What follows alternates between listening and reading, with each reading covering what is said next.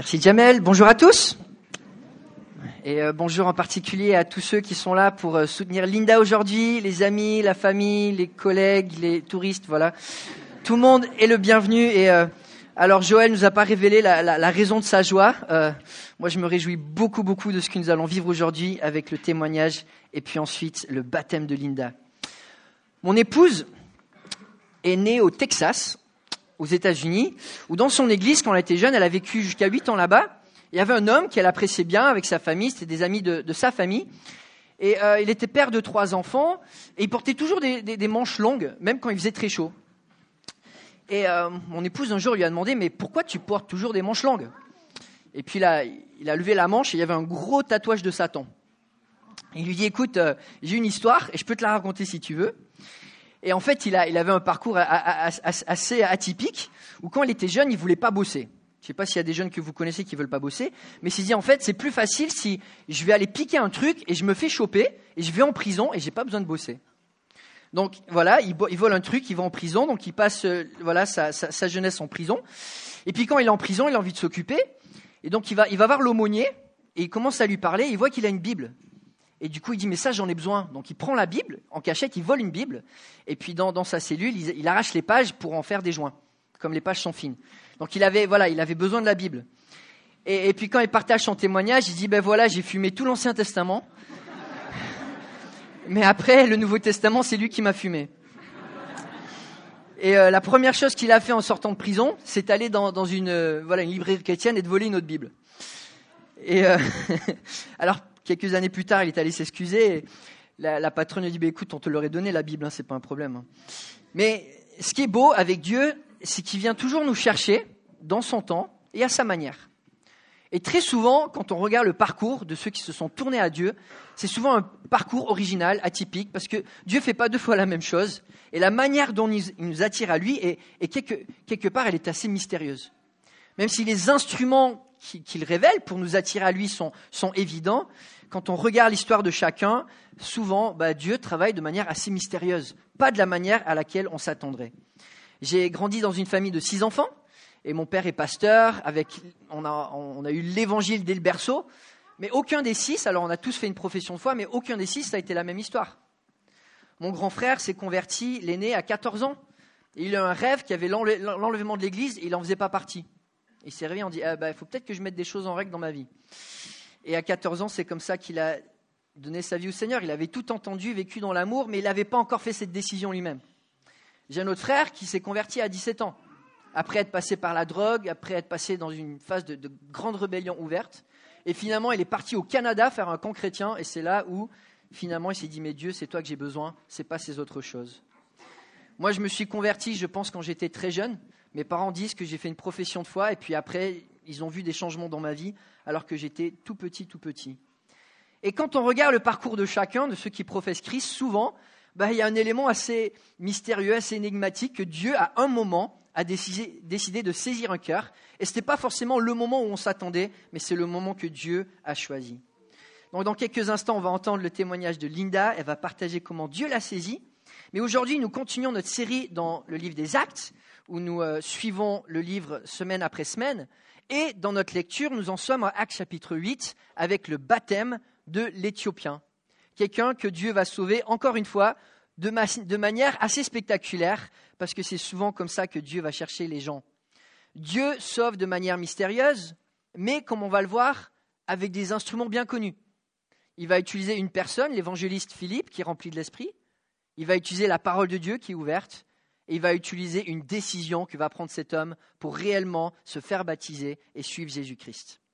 Donc sans plus tarder, je vous invite à suivre avec moi la lecture de la parole de Dieu en Actes chapitre 8. Vous pouvez suivre euh, sur la projection ou dans vos Bibles. Un ange du Seigneur s'adressa à Philippe en disant Lève-toi, va en direction du sud, sur le chemin qui descend de Jérusalem à Gaza, celui qui est désert. Il se leva et partit.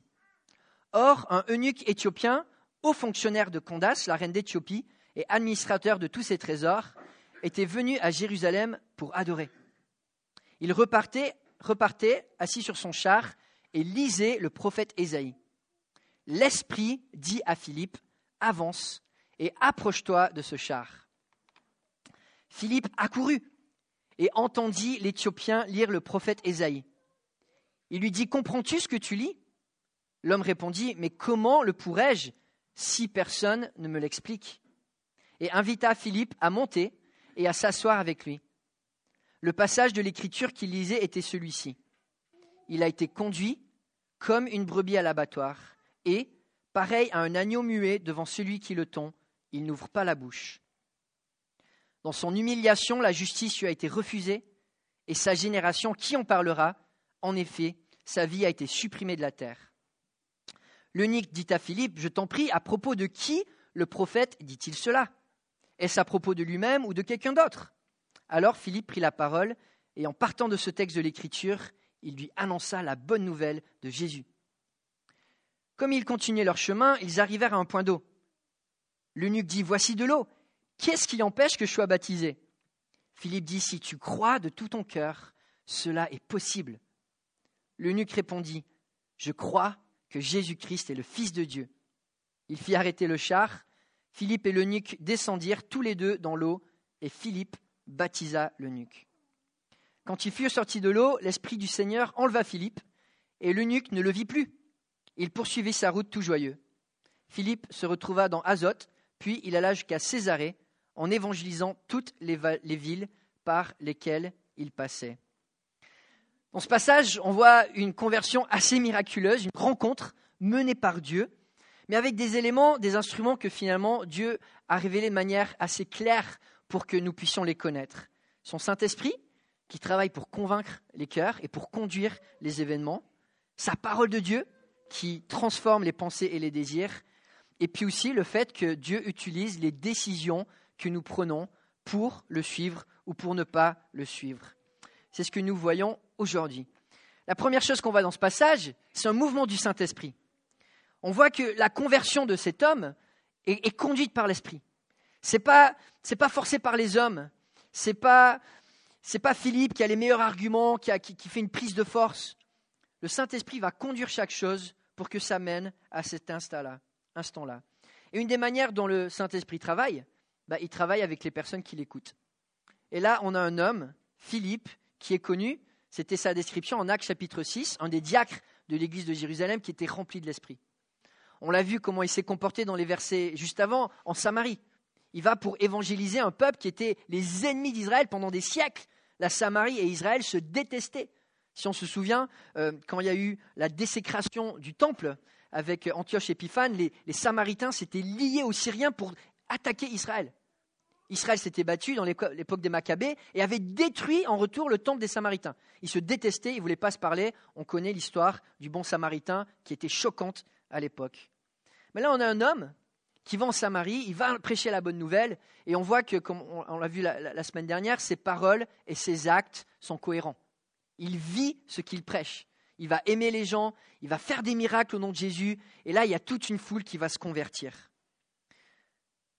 Mais il ne va pas rester à Samarie, il va continuer à obéir le Seigneur. Et là, il va aller dans un route qui est désert.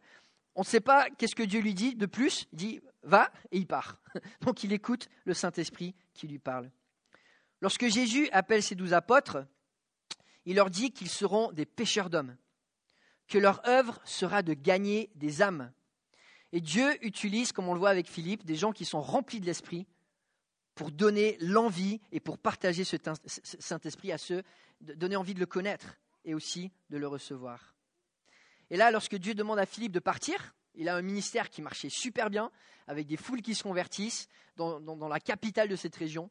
Et pourtant, il dit Oui, Dieu, tu m'envoies, et eh bien je pars. Et il part. Il a vu une œuvre merveilleuse, mais il obéit et il part. Et on n'entend pas parler de Philippe jusqu'au chapitre 21 du livre des Actes. Et il est encore à Césarée. Donc là, on voit qu'il était au sud de Jérusalem, dans le désert. Il est, parti à Césarée. Et là, peut-être, pendant plus d'une décennie, il va rester là. Césarée aussi, ce n'était pas une ville populaire des Juifs. C'était un petit peu le centre d'Hérode. Il s'était bâti un, magnifique palais là-bas. Il avait bâti un temple pour Zeus, tout aussi beau que le temple pour Yahweh à Jérusalem. Des fois, on n'a pas idée en fait de ce qui se passait dans ce pays à cette époque-là, mais c'était vraiment une ville romaine qui a même accueilli les Jeux olympique euh, à, l'époque d'Hérode. Et Philippe va aller là, encore une fois, dans une terre qui n'est est pas favorable pour aller évangéliser. Le Saint-Esprit parle à Philippe et Philippe obéit. Alors ma compréhension des, Écritures et, celle que nous partageons avec les anciens, c'est que Dieu continue de parler de nos jours, mais le fait en, euh, en primauté au travers de la parole. Avant que la parole ne soit complète, ne soit finie, Dieu va parler directement aux apôtres et, aussi à, des gens comme Philippe pour leur révéler une volonté très claire. Paul va dire en, Timothée, en 2 Timothée 3,16 on a, on a tout dans la parole pour être équipé pour toute bonne œuvre. Donc on n'est plus dans une saison où on doit attendre de Dieu pour savoir quoi faire. Il nous a donné une mission et on sait quoi faire. On sait comment le servir. Mais à cette époque-là, il y a comme une voix audible qui va être dite à Philippe. Il n'a pas encore voilà, la Bible complète. Et Dieu va se manifester parce que Dieu parle. Et on a un Dieu qui veut nous parler et qui veut qu'on écoute. Et il le fait encore aujourd'hui, en particulier quand nous écoutons sa parole. Oui, la Bible est complète. On n'a pas besoin d'ajouter. On n'a pas besoin de dire, mais Dieu, qu'est-ce que, tu dois me donner pour que je sache comment aimer mon prochain ou comment aller faire la différence? On a tout dedans. Mais par contre, si on n'est pas sensible au Saint-Esprit, ce livre, il ne va pas nous parler. Donc la Bible est complète, mais le Saint-Esprit, on, le voit, il va nous convaincre chacun des fois à des temps différents, avec des vérités différentes, à des intensités différentes, avec la même parole. Parce que la parole est un objet, mais nous on est des sujets, et le Saint-Esprit est un sujet, et il va nous convaincre de manière aussi personnelle, d'une certaine part subjective, parce que c'est de personne en personne. Dieu utilise son esprit pour nous parler, et Dieu utilise les gens qui l'écoutent. Et là, on a une personne remplie du Saint-Esprit Philippe, qui est à l'écoute de Dieu. Et c'est comme ça que Dieu va l'utiliser pour partager la parole et pour voir cette personne, l'eunuque, faire une profession de foi et découvrir le Seigneur. Dieu utilise des manières tellement au-dessus des nôtres. C'est ce que dit le prophète Ésaïe, deux chapitres après le passage que l'Éthiopien lit. Les voix de Dieu sont au-dessus des nôtres. Et quand Dieu veut sauver quelqu'un, bah, il va le faire. Et très souvent pas de la manière dont on s'attend. Et là, on va le voir, l'Éthiopien a la Bible ouverte, le prophète Ésaïe écrit 800 ans avant Jésus-Christ. Le moment de Dieu est unique.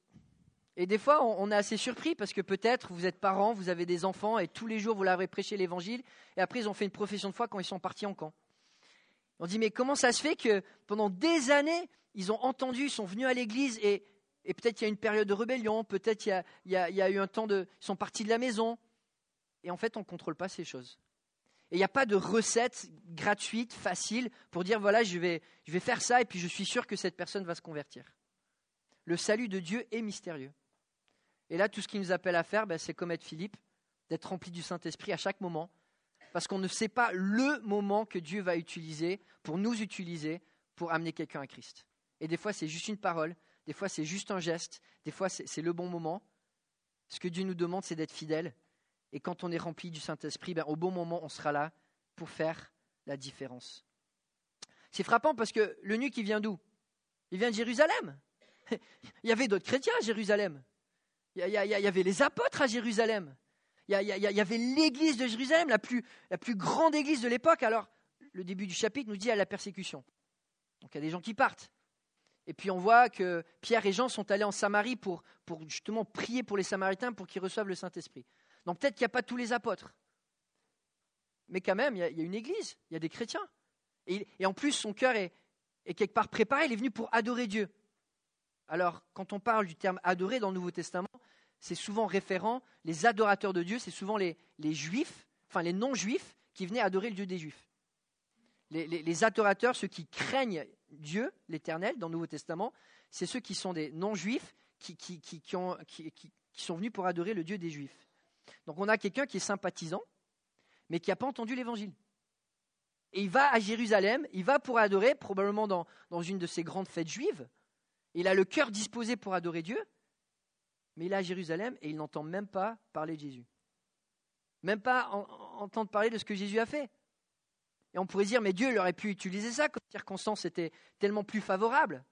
Pourquoi il va utiliser un chemin dans le désert avec un, gars qui se met à courir Hé, j'ai quelque chose à te dire mais les voies de Dieu sont impénétrables, les voies de Dieu sont tellement supérieures à ce que nous pouvons imaginer. Il n'y a pas de secret pour gagner des âmes. Dieu nous appelle tout simplement à être ses instruments. Et ça commence quand nous sommes remplis du Saint-Esprit, comme Philippe l'était. Et là, on voit un, beau contraste, parce que dans, le début du chapitre, il y a un, homme, un autre homme d'influence, comme cet eunuque qui est dans la cour de la reine. C'était Simon le magicien, qui était euh, la grande personnalité de la vie de, Samarie, parce qu'il faisait de la magie, ça attirait les foules. Et il fait une conversion qui est fausse. on pourrait se dire, bah, Dieu, finalement, ça ne l'intéresse pas, les, les personnes un peu d'influence comme ça. Mais là, on voit que Dieu va aussi utiliser une personne d'influence. Dieu a à cœur le salut de toute personne, les petits comme les grands, les riches comme les pauvres, les influents comme les non-influents. Et c'est juste son temps, et c'est sa manière de faire, et c'est mystérieux, mais il le fait, et on peut le louer. Et puis ce qui est beau dans ce passage aussi, c'est que jusque-là, dans le livre des Actes, on a souvent vu des, conversions massives. On voit l'évangile qui est annoncé à Jérusalem, et c'est des milliers de personnes qui se convertissent. L'évangile qui est annoncé à Samarie, et c'est toute une foule qui se convertit. Mais on voit que Dieu a aussi cœur de chaque individu. Chaque individu est important pour lui. Il va prendre le temps d'envoyer chacun de nous vers des individus pour les aimer et pour leur partager la vie que Dieu donne quand nous partageons ce que l'Esprit fait au travers de nous. Donc on voit l'Esprit qui conduit les choses, et puis ensuite, on voit que l'Esprit va travailler au travers de la parole de Dieu. L'Esprit travaille au travers de la parole de Dieu. Et euh, en grandissant dans l'Église, j'ai souvent entendu cette question, mais combien de personnes avez-vous mené à Christ? Et souvent, je me dis dans mon expérience de pasteur, mais moi, j'ai jamais mené quelqu'un à Christ. C'est la parole. C'est Christ qui mène les personnes à Christ. C'est la parole qui, est attirante, qui fait que les gens ont envie de connaître Christ quand ils voient cette parole. Ils se disent, mais j'ai soif de cette parole. Je ne pourrais jamais dire que par, mon expérience ou par mes, arguments, par mes opinions, par mes raisonnements, j'ai pu mener quelqu'un à Christ.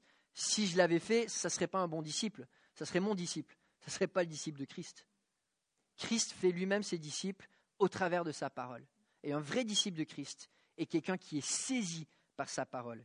Et là, on voit quelque chose de beau, parce que l'Éthiopien entend la parole et ça le saisit, et sa vie va en être transformée.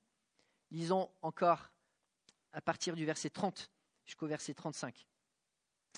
Philippe a couru et entendu l'Éthiopien lire le prophète Ésaïe. Il lui dit Comprends-tu ce que tu lis? L'homme répondit Comment le pourrais-je si personne ne me l'explique? Et invita Philippe à monter et à s'asseoir avec lui. Le passage de l'écriture qu'il lisait était celui-ci, donc écrit 800 ans avant Jésus-Christ.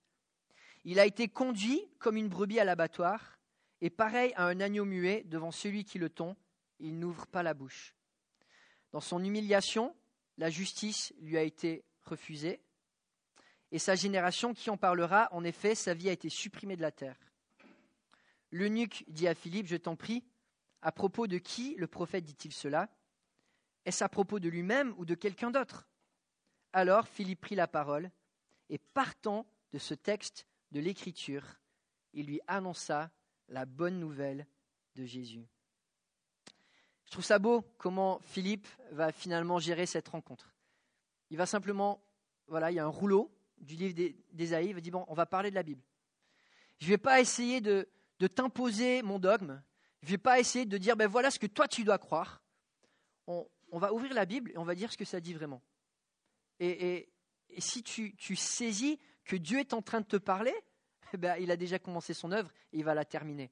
Parce qu'une fois que, Dieu se fait entendre dans nos cœurs et qu'on accepte cet appel, ben, après la relation ne se termine jamais. Et c'est ce qu'on voit quand une personne se convertit. On voit une soif pour la parole, un amour pour la parole, un attachement à cette parole. Et Jésus disait, si vous m'aimez, obéissez à mes commandements. Et quand on commence à aimer la parole de Dieu, Jésus est la parole de Dieu, ben on a une soif d'obéir, de suivre, d'en avoir toujours plus. Et là, bien sûr, on a, on a une situation qui est conduite par l'Esprit parce que le terrain est vraiment propice pour l'annonce de la bonne nouvelle. Cet homme, cet eunuque, qui est allé à Jérusalem pour adorer, qui, a finalement été attiré par, par ce Messie qui doit venir sauver, mais qui n'a pas entendu encore parler de Jésus, ben, il ouvre ce passage qui clairement parle d'un Messie qui doit souffrir, qui doit mourir comme un agneau en sacrifice pour d'autres, qui est rejeté de sa génération mais que Dieu bénit. Alors c'est surprenant parce que dans les synagogues, ils lisent l'Ancien Testament, mais ce, passage-là, ils le sautent. Ce passage-là, Ésaïe 53, n'est pas lu dans les synagogues. Et je ne sais pas si vous avez déjà fait cet exercice, mais des fois ça m'arrivait dans la rue de, voir des, juifs et de leur lire ce passage et de leur dire Pensez-vous que c'est l'Ancien ou le Nouveau Testament? Ils disaient Ah ben c'est le Nouveau Testament, c'est sûr. 800 ans avant Jésus-Christ, Dieu avait annoncé très clairement qu'il devait y avoir un Messie, qui devait souffrir sur une croix, qui devait mourir pour prendre sur lui les fautes du monde, pour pouvoir les sauver. Et là, Philippe n'est pas en train de forcer les choses en disant, mais nous les chrétiens, on croit ça. Il regarde, 800 ans avant Jésus-Christ, c'est ça qui est écrit. Et voici ce qui vient de se passer. Et là, les yeux de l'Éthiopien sont ouverts. Pas parce que Philippe a des meilleures opinions, pas parce qu'il est plus sage, pas parce qu'il manipule, mais parce que la parole de Dieu résonne dans le cœur avec cet écho de vérité. Et l'Éthiopien se dit, mais ça, c'est la vérité, ça, c'est le sens. Là, là, je peux investir ma vie, parce que ce n'est pas juste des paroles, ce n'est pas juste des rites, ce n'est pas juste des traditions, c'est la parole de Dieu qui a été donnée, qui est véritable et qui est en train de se passer. Alors ça ne veut pas dire que quand on, ouvre la parole pour la partager, on doit être timide, on doit être passif en disant, bah, de toute façon, euh, Paul, on le voit, quand il parle la parole, il, persuade, il cherche à convaincre, il cherche à, échanger. Parce qu'on a des réponses à apporter aux gens, mais on ne peut jamais forcer une conversion. On ne peut jamais forcer une décision. Ça, ça doit venir de la personne. Et si aujourd'hui vous venez à l'église ou si vous venez dans, un site religieux parce que quelqu'un d'autre a pris cette décision pour vous, bah, ce n'est pas comme ça que ça doit marcher. Parce que Dieu nous appelle chacun et Dieu veut avoir une relation personnelle avec chacun. Il vient chercher des individus et par sa parole, il a envie de nous parler. Et par sa parole, il a envie de se connecter à nous. Et là, c'est à chacun de prendre sa propre décision. La beauté de la parole de Dieu, c'est qu'elle œuvre au-dessus de notre compréhension et qu'elle accomplit toujours ce pourquoi elle est envoyée. Et c'est ce qu'on voit, comme je disais, dans les versets qui vont suivre. Et à l'époque, ils n'avaient pas voilà, des, des Bibles en papier comme nous, ils avaient des rouleaux. Et c'est très probable que dans le rouleau qu'il avait, ben, ça allait jusqu'au chapitre 55, et que pendant qu'il lise, ben, Philippe arrive aussi à ce passage-là, qui dit Recherchez l'Éternel pendant qu'il se laisse trouver. Faites appel à lui tant qu'il est prêt, que le méchant abandonne sa voie et l'homme injuste ses pensées. Qu'il retourne à l'Éternel, il aura compassion de lui. Qu'il retourne à notre Dieu, car il pardonne abondamment. En effet, vos pensées ne sont pas mes pensées, et mes voix ne sont pas vos voix, déclare l'Éternel. Le ciel est bien plus haut que la terre, de même, mes voix sont bien au-dessus de vos voix, et mes pensées bien au-dessus de vos pensées. Très souvent, l'évangile qu'on se prêche, c'est voilà, si je fais assez de bonnes œuvres, je vais pouvoir aller au ciel si je fais assez de bonnes choses, si je suis fidèle au rite que j'ai, hérité, bah, je vais pouvoir aller au ciel. Mais les voies de Dieu, elles sont supérieures à ça. Et les voies de Dieu, c'est qu'il y a un pardon qui est gratuit parce que Jésus a payé à, la croix. C'est, pas comme ça qu'on aurait inventé la chose. Sinon, on l'aurait inventé, on dirait, ben non, moi, dans, ma grandeur, dans mes bonnes œuvres, dans mon génie, dans, dans ma sagesse, je vais pouvoir le gagner, le ciel. Mais les voies de Dieu sont supérieures à ça. Non. C'est un don gratuit qui est donné parce que jamais par nos œuvres, on pourrait mériter un ciel parfait. Et la suite du passage nous parle de, cette efficacité de la parole de Dieu. La pluie et la neige descendent du ciel et n'y retournent pas sans avoir arrosé la terre, sans l'avoir fécondée et avoir fait germer ses plantes, sans avoir fourni de la semence au semeur et du pain à celui qui mange. Il en va de même pour ma parole, celle qui sort de ma bouche, elle ne revient pas à moi sans effet, sans avoir fait ce que je désire et rempli la mission que je lui ai confiée. Et là, on voit ça en action, où euh, l'eunuque éthiopien est en train de lire la parole de Dieu, et cette parole est en train de planter une graine, est en train d'accomplir l'œuvre de Dieu. Et l'Éthiopien, finalement, va, se désarmer en disant, mais Dieu, accomplis ton œuvre en moi. je ne veux pas résister à cette parole. Je n'ai pas envie de résister à, à ces cordages d'amour, comme dit euh, le prophète, qui nous attire à Dieu. Il y aurait tellement à dire sur ce passage. La parole de Dieu, c'est Dieu qui nous invite. Et on est dans un monde qui n'a pas de sens, un monde où il n'y a plus de logique, un monde où il n'y a pas de valeur. Et quand on prend le temps d'ouvrir ce livre, il y a des choses qui, résonnent de manière tellement plus puissante que tout ce qu'on peut attendre ailleurs. Et la question c'est est-ce qu'on laisse cette parole faire écho en nous ou est-ce qu'on s'endurcit? Et là, on voit le salut de Dieu qui arrive à porter son fruit parce que cet homme va prendre une décision. Face à la parole de Dieu, on doit tous prendre une décision. Dieu est au contrôle, il est souverain, il est roi, mais il ne force personne. Dieu ne, nous appelle pas à être des marionnettes, il ne nous appelle pas à être euh, voilà, hypnotisés, contrôlés, je ne sais pas comment vous voulez le formuler. Dieu nous invite il nous fait goûter par la conviction du Saint-Esprit à, un avant-goût de à quoi ça ressemble, cette vérité en action, cet amour en action. Mais à un moment, il faut baisser les, bras en disant mais Dieu, c'est pas moi qui ai au contrôle de ma vie, je vais laisser ta parole me guider parce que j'ai envie de connaître la richesse de cette parole. Dieu sauve de manière mystérieuse, mais les outils sont à notre disposition. Le Saint-Esprit, il nous le donne. La parole, il nous la donne. Et finalement, bah, on a une volonté que Dieu nous a donnée. Dieu, à chacun, a donné une volonté par laquelle nous pouvons prendre des décisions. Il nous incombe la responsabilité de choisir ou non de suivre Dieu. Ce n'est pas un coup de poker en disant bah, Dieu, quand je serai au ciel, je verrai. On est appelé à prendre une décision. C'est obligatoire. Dieu ne force personne, mais si on veut faire partie de son royaume, à un moment, il faut dire oui, Dieu, j'accepte ton invitation. On ne peut pas suivre Jésus parce que quelqu'un d'autre prend cette décision pour nous, et on ne peut pas forcer quelqu'un d'autre à prendre cette décision pour lui. Donc là, on voit, Philippe discute avec l'eunuque, et l'eunuque se dit, je veux prendre une décision publique que ma vie maintenant est liée à Christ, que ma vie est liée à l'évangile, ma vie est liée à la parole, et alors il se dit, je veux être baptisé. Et c'est ce qu'on voit dans les versets qui suivent, à partir du verset 36. Comme ils continuaient leur chemin, ils, arrivèrent à un point d'eau. L'eunuque dit, voici de l'eau. Qu'est-ce qui empêche que je sois baptisé? Philippe dit, si tu crois de tout ton cœur, cela est possible. L'eunuque répondit, je crois que Jésus-Christ est le Fils de Dieu. Il fit arrêter le char. Philippe et l'eunuque descendirent tous les deux dans l'eau, et Philippe baptisa l'eunuque. Quand ils furent sortis de l'eau, l'Esprit du Seigneur enleva Philippe, et l'eunuque ne le vit plus. Il poursuivit sa route tout joyeux. Philippe se retrouva dans Azote, puis il alla jusqu'à Césarée, en évangélisant toutes les villes par lesquelles il passait. Dieu utilise son esprit pour toucher les cœurs. Dieu utilise sa parole pour éclairer les cœurs. Une fois que les cœurs sont réceptifs, bah, il y a une décision à prendre. Est-ce que oui, je veux donner ma vie à Christ?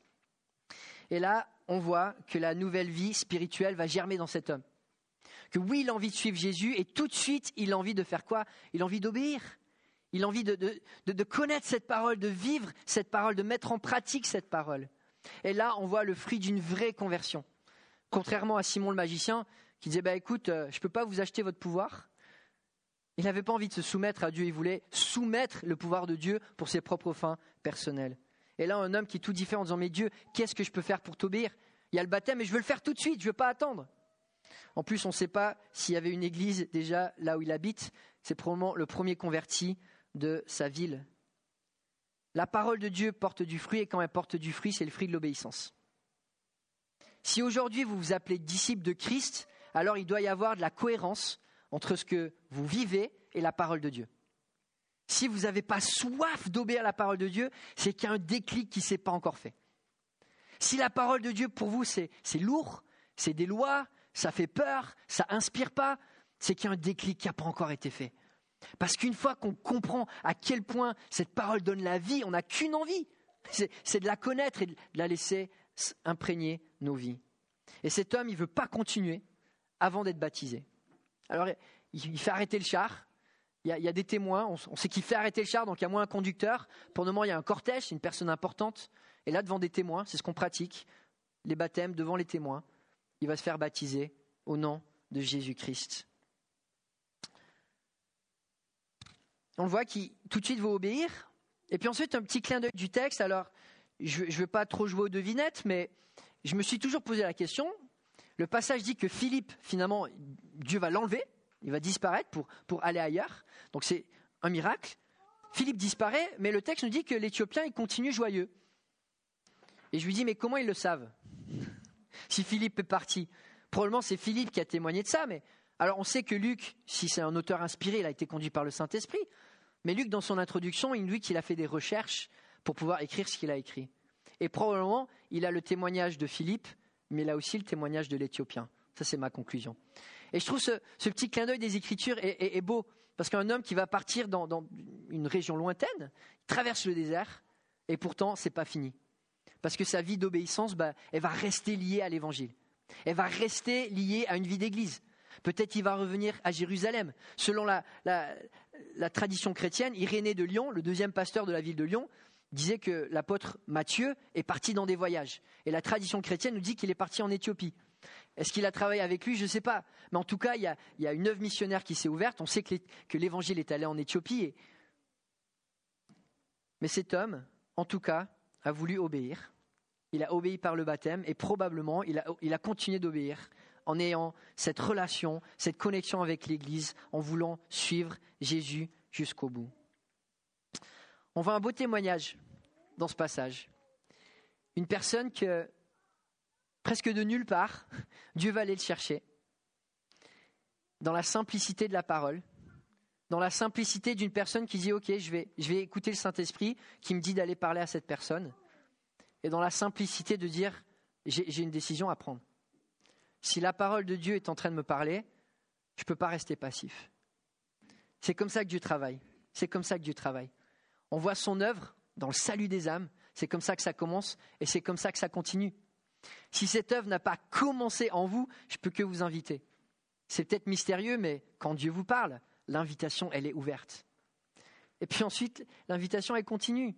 Si vous êtes enfant de Dieu, en étant rempli du Saint-Esprit, en écoutant la parole, en prenant des décisions de suivre Dieu, il y a des belles portes qui s'ouvrent pour nous. Amen. Prions ensemble.